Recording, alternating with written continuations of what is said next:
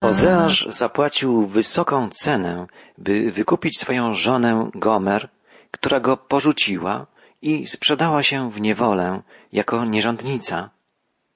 Prorok wyznaje, nabyłem ją za piętnaście syklów srebrnych, za homer i letek jęczmienia. Była to bardzo sowita zapłata za kobietę już niemłodą, uprawiającą nierząd od wielu lat. Ale Ozeasz kochał Gomer. Była przecież nadal jego żoną, choć tyle razy go zdradziła, zawiodła, porzuciła. W postępowaniu Ozeasza widzimy obraz miłości samego Boga. Mimo, że lud izraelski odwrócił się od niego, Bóg pragnie mu okazać swoją łaskę, swoje wielkie miłosierdzie. Bóg nie porzucił Izraela. Zapłacił wielką cenę, by ocalić naród wybrany, a także wszystkie inne narody, posyłając swego jedynego syna, odkupiciela. Wspólnota wierzących jest jak małżonka, ukochana, poślubiona Bogu. Mimo swej niewierności, swej grzeszności, może być zawsze przyjęta przez Niego na powrót, jeśli wyrazi skruchę, jeśli się upamięta. Spójrzmy, co czyni prorok Ozeasz na polecenie Pana. Czytam trzeci wiersz trzeciego rozdziału Księgi Ozeasza. I rzekłem do niej, przez wiele dni będziesz u mnie. Nie będziesz uprawiała nierządu, ani należała do innego mężczyzny, a ja również nie zbliżę się do ciebie. Żona proroka będzie przebywała w jego domu, będzie odpoczywała, nie będzie uprawiała nierządu. Nikt nie będzie się do niej zbliżał. To obraz oczyszczenia, jakie będzie musiał przeżyć lud izraelski, aby powrócić do Boga. Jak wiemy, w czasie kiedy Ozeasz wypowiadał swoje proroctwo, Izraelici ulegali wpływom kultów pogańskich. Przyłączali się do kultu Baala i innych bóstw kananejskich. Uczestniczyli w pogańskich obrzędach, w tym w nierządzie sakralnym.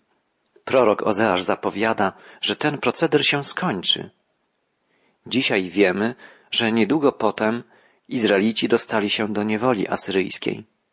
Potem plemiona południowe, judzkie, zostały uprowadzone do niewoli babilońskiej i cały naród wybrany został zniewolony, usunięty z ziemi kananejskiej.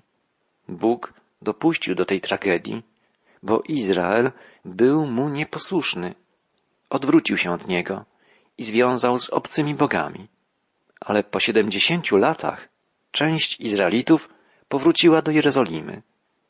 Odbudowali oni pod przywództwem Ezdrasza i Nehemiasza miasto, świątynię i nie ulegali już wpływom pogańskim. Nie oddawali się bałwochwalstwu. Jednak nie zwrócili się całym sercem do Pana. I także druga świątynia po kilkuset latach została zburzona. Zapowiedział to sam Jezus. A dokonało się to w siedemdziesiątym roku naszej ery. Odtąd Izrael nie ma świątyni. Pozostał jedynie fragment muru zwany ścianą płaczu. Tam Izraelici przychodzą się modlić. Posłuchajmy słów proroka Ozeasza. Wiele dni bowiem synowie Izraela będą bez króla i bez zwierzchnika, bez ofiary i bez steli, bez efodu i posążków. Izraelici nie składają, zgodnie z zapowiedzią proroka Ozeasza, ofiar, nie sprawują obrzędów w świątyni. Nie ma kapłanów zakładających efot. Nie ma samej świątyni. Wypełniła się zapowiedź Bożego proroka. Także ta, iż Izrael będzie przez wiele dni bez króla. Nikt we współczesnym Izraelu nie rości sobie praw do dziedziczenia tronu Dawida. Królem Izraela ma zostać Mesjasz, ale Izrael nie rozpoznał Mesjasza w Jezusie Chrystusie. Teraz trwa czas łaski dla pogan, czas narodów, z których zmartwychwstały Pan powołuje sobie lud nowego przymierza, wspólnotę wierzących, stanowiącą Kościół Chrystusa na ziemi. Ale nadejdzie czas, gdy Bóg okaże swe zmiłowanie nad Izraelem. Spójrzmy, jak kończy się krótki, ale jakże ważny trzeci rozdział księgi Ozeasza. Prorok woła, lecz potem nawrócą się synowie Izraela i będą szukać Pana, Boga swego i króla swego, Dawida. Z drżeniem pośpieszą do Pana, do Jego dóbr, u kresu dni. To wielkie przebudzenie duchowe w Izraelu nastąpi u kresu dni. Będzie znakiem, że dopełniają się zbawcze plany Boga. Nawrócą się synowie Izraela, będą szukać Pana, Boga swego i króla swego, Dawida. Z drżeniem pospieszą do Pana, u kresu dni. To zapowiedź proroka. Kim jest ów zapowiadany król z linii rodowej Dawida, ku któremu zwrócą się Izraelici, którego będą szukać z drżeniem serca? To Mesjasz Izraelski, syn Boga żywego, syn człowieczy, syn Dawidowy, Pan i Zbawiciel, Jezus Chrystus. Izrael rozpozna w nim swego Mesjasza, swego Odkupiciela. Stanie się to u kresu dni, a więc w dobie końca historii, gdy dopełni się czas dziejów ludzkości. Ale już teraz, jeszcze nie na skalę masową, lecz w pojedynczych, choć coraz liczniejszych przypadkach, zdarzają się nawrócenia Izraelitów, którzy rozpoznają w Chrystusie swego Mesjasza, króla. Osobiście spotkałem kilku starszych biblijnych braci, którzy pod wpływem lektury Słowa Bożego, przede wszystkim przekazanego przez proroków Izajasza, Jeremiasza czy Ozeasza, rozpoznali w Chrystusie Mesjasza Izraelskiego. Na jednej z chrześcijańskich konferencji poznałem Izraelitę, który doświadczył miłości ze strony skromnej chrześcijańskiej rodziny, w której domu znalazł schronienie, pomoc, która okazała mu tyle ciepła i serdeczności, że zainteresował się ich wiarą. W pewnej chwili, gdy czytał proroctwa z księgi Izajasza, odczuł obecność Ducha Bożego i zrozumiał, że prorok mówił o Jezusie Chrystusie. Było to tak, jakby otwarły się moje duchowe oczy, świadczył ów Izraelita. I w jednej chwili zobaczyłem wszystkie znane mi proroctwa biblijne i ich wypełnienie w Synu Bożym, Mesjaszu, Królu. Obecnie ten kochany brat mieszkający w Izraelu jest autorem programów radiowych podobnych do naszej wędrówki przez Biblię. Oczywiście swoje programy przygotowuje w języku hebrajskim. Cykl ten nazwany jest Kol Ha Yeshua, czyli głos zbawienia, głos Zbawiciela. Jest to program oparty głównie na zapowiedziach proroków Starego Testamentu. Wskazuje jednak na Jezusa jako Mesjasza, Zbawiciela.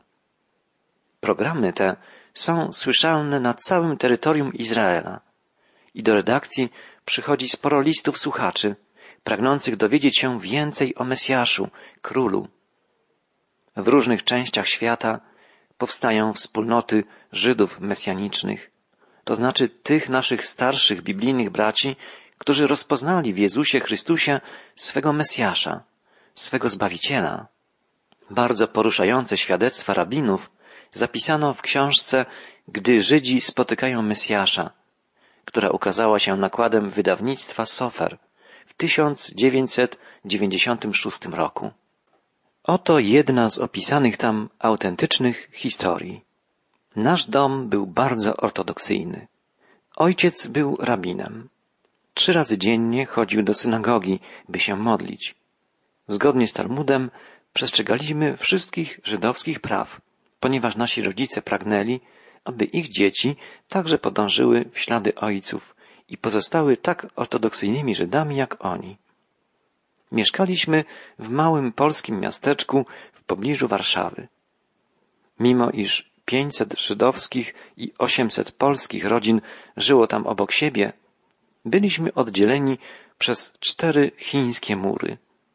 Pierwszym murem był ubiór. Żydzi nosili długie czarne kaftany i czarne kapelusze, nazywane jidysze hutel. Polacy nosili się po europejsku. W naszym środowisku uważano, że noszenie przez Żyda stroju europejskiego to wielki grzech. Drugim murem, drugą barierą był język. Żydzi mówili widysz, który jest mieszaniną niemieckiego, hebrajskiego i języków słowiańskich. Trzecią barierą była religia. Żydzi modlili się w synagogach, gdzie gromadzono się także na spotkania i studiowanie pisma oraz Talmudu. Polacy byli prawie w stu procentach członkami Kościoła rzymskokatolickiego. Czwartą barierą był zawód. Żydzi byli głównie kowalami, krawcami, szewcami, drobnymi przedsiębiorcami oraz właścicielami małych sklepików, podczas gdy Polacy zajmowali się głównie uprawą roli i byli pracownikami rządowymi. Żydom nie przysługiwało prawo do takiej pracy. Ponadto istniało tysiące innych różnic pomiędzy Żydami i Polakami, takich jak obyczaje, kultura, sposób zachowania, temperament czy wygląd. Ich zainteresowania, pragnienia i nadzieje także bardzo różniły się od naszych. Trudno wyrazić słowami wszystko to, co nas dzieliło. Byliśmy dwoma narodami mieszkającymi na tej samej ziemi, pod tym samym pięknym polskim niebem. Jedliśmy ten sam zdrowy polski chleb i oddychaliśmy tym samym powietrzem. Byliśmy jednak tak od siebie odlegli, jak wschód od zachodu. Gdy miałem sześć lat, próbowałem przespacerować się poza obszarem żydowskiego getta. Nagle jakiś chłopak rzucił we mnie kamieniem, krzycząc Żyd, Żyd. Jako dziecko nie wiedziałem, że Żydzi są nienawidzeni przez inne nacje. Dlatego byłem bardzo zdziwiony i przerażony. Uciekłem do matki i opowiedziałem jej całe wydarzenie, zasypując ją gradem pytań. Dlaczego ten chłopak rzucił we mnie kamieniem? Dlaczego nazywa mnie Żydem z taką pogardą? Nigdy wcześniej go nie widziałem. Dlaczego mnie nienawidzi, chociaż mnie nie zna? Jest chrześcijaninem, a chrześcijanie nienawidzą Żydów. Nawet jeśli cię nie zna, będzie twoim wrogiem, odparła moja mama. Ale dlaczego jest moim wrogiem? pytałem. Wierzy w to, czego go nauczono. Ksiądz, nauczyciel i rodzice nauczyli go nienawidzieć Żydów. Dlatego nienawidzi cię nawet nie mając ku temu powodu. Kiedy jednak przyjdzie Mesjasz, będzie inaczej. Wrócimy wtedy do ojczyzny i nikt nie będzie nas więcej prześladował. Ale kiedy przyjdzie ten Mesjasz? Dopytywałem się. Nie znamy dokładnego czasu, ale pewnego dnia przyjdzie. Wtedy skończą się nasze cierpienia. Nadzieja przyjścia Mesjasza towarzyszyła mi przez całe życie. Dawała mi siłę, by przetrwać cierpienia i poniżenia ze strony sąsiadów. Po bar micwie wysłano mnie do wyższej szkoły rabinicznej. Od 13 do 22 roku życia uczęszczałem do różnych szkół, gdzie głównym przedmiotem nauczania był Talmud, który składa się z 60 ksiąg omawiających bardzo szczegółowo różne aspekty życia codziennego, obchodzenie świąt, małżeństwa, rozwody, modlitwa czy gospodarka. Księgi są spisane przeważnie w formie dyskursu. Na przykład pewien rabin stwierdził, że jajko zniesione w dniu świątecznym można zjeść, a inny powiedział, że takie jajko nie jest koszerne, lecz trefne. Talmud obok podobnych dysput zajmuje się także mistycyzmem, metafizyką oraz folklorem. Jako student Talmudu musiałem znać na pamięć imię każdego rabina, który wypowiadał się w sprawach odszkodowań, świąt i innych tematów. Sam Talmud powstał około 1500 lat temu. Od tej pory napisano tysiące ksiąg komentarzy na jego temat. Najbardziej znane autorytety w dziedzinie interpretacji Talmudu to Rambam, Tosafot i Rashi, uznany za największego talmudycznego znawcę i komentatora. Musiałem znać wszystkie ich opinie i powiedzenia. Ponieważ było ich bardzo dużo, nie mieliśmy czasu nawet na najbardziej elementarne świeckie przedmioty. Tak więc ja, ignorant w dziedzinie arytmetyki czy geografii, w wieku 22 lat byłem uznawany za lamdana, czyli człowieka wykształconego w Talmudzie. 1 września 1939 roku wybuchła druga wojna światowa. Właśnie otrzymałem dyplom rabinacki zwany smichą. Zamierzałem ożenić się i zostać jednym z przywódców religijnych Izraela oraz używać zdobytej wiedzy, prowadząc moich współbraci drogami tradycji talmudycznej. Alternatywą było opuszczenie Polski i wyjazd do któregoś z krajów Ameryki Łacińskiej, ponieważ było tam ogromne zapotrzebowanie na rabinów. Wojna udaremniła jednak wszystkie moje plany. Jak wszyscy Żydzi w Europie, znalazłem się w śmiertelnym niebezpieczeństwie. 4 września 1939 roku niemieccy żołnierze wkroczyli do naszego miasta. Życie polskich Żydów stało się koszmarem. Każdy z nas był skazany na śmierć. W czasie tych potwornych sześciu lat zginęło sześć milionów Żydów, w tym milion dzieci. Zniszczono w ten sposób jedną trzecią naszej populacji.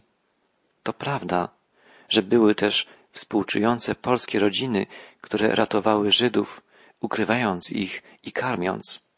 Lecz ci wspaniali ludzie byli w zdecydowanej mniejszości. W maju 1945 roku dobiegła wreszcie końca wojna, która pochłonęła całą moją rodzinę. Wyszedłem wtedy z obozu koncentracyjnego z nadzieją na spotkanie z krewnymi.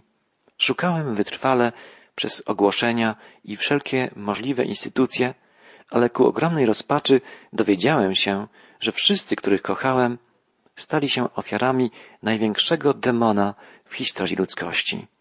Zostałem całkiem sam w obcym świecie. Zacząłem szukać przyjaciela, lecz nikt nie mógł mi zastąpić rodziców, siostry i braci. Pogrążony w rozpaczy, wzniosłem oczy ku niebu i zadałem stare żydowskie pytanie. Dlaczego? Dlaczego jedna trzecia narodu wybranego przez Boga została wymordowana? Gdzie był Bóg, kiedy małe, niewinne żydowskie dziecko było zabijane przez oprawców? Dlaczego milczał w takich chwilach? Ponieważ nic nie trzymało mnie już w Polsce, postanowiłem wyjechać do Stanów Zjednoczonych. Miałem nadzieję, że może tam uda mi się zapomnieć te straszne lata i rozpocząć nowe życie. Najpierw musiałem jednak pojechać do niemieckiej strefy okupowanej przez armię amerykańską. Tam zostałem członkiem grupy syjonistycznej, której celem było wyprowadzenie Żydów z Polski do Niemiec i Włoch. Stamtąd mogli już swobodnie wyjeżdżać do Ameryki lub do Izraela. W kwietniu 46 roku trafiłem do obozu przejściowego w pobliżu granicy austriackiej. Zarejestrowałem się tam jako rabin i podjąłem pracę. Wydawałem też obozową gazetkę. W roku 1952 przybyłem na Rhode Island, gdzie pracowałem jako pomocnik rabina w tamtejszej synagodze. Pracowałem jako nauczyciel Talmudu w synagodze, ale mimo to narastał we mnie konflikt. Ciągle dręczyło mnie pytanie, dlaczego Bóg pozwolił, aby zginęło sześć milionów Żydów? Nauczałem rzeczy, co do prawdziwości których miałem coraz bardziej poważne wątpliwości. Przekonywałem swoją kongregację, swoich studentów, że jeżeli chcemy przeżyć i pokonać wrogów, musimy przestrzegać dnia szabatu. Wiedziałem jednak, że prawie sto procent zamordowanych przez Hitlera Żydów czciło szabat i to nie uratowało ich przed śmiercią. Nie miałem żadnej pewności, że to, czego nauczam, jest prawdą. Straciłem też wiarę w talmudyczne legendy, prawa, argumenty za i przeciw. Szukałem prawdy, lecz nie mogłem jej znaleźć. Mój stan duchowy zaczął przypominać ruinę. Straciłem wiarę w ludzkość oraz w rabiniczne legendy i nauczanie. Czułem się okropnie, wiedząc, że jako rabin nauczam ludzi tego, w co sam nie wierzę. Wiedziałem, że nauka Talmudu, powiedzenia, argumenty, debaty dzielące włos na czworo komentarze, nakazy, przepisy dotyczące szabatu, świąt, ubioru i obmywań nie mają dla nas większego znaczenia. Uświadomiłem sobie potrzebę posiadania jakiejś realnej, podstawowej prawdy, według której moglibyśmy żyć, postępować i istnieć jako Żydzi. Co jest prawdą? Co jest prawdziwą drogą dla nas i dla mnie osobiście? Nie wiedziałem, a swój naród postrzegałem jako owce bez pasterza.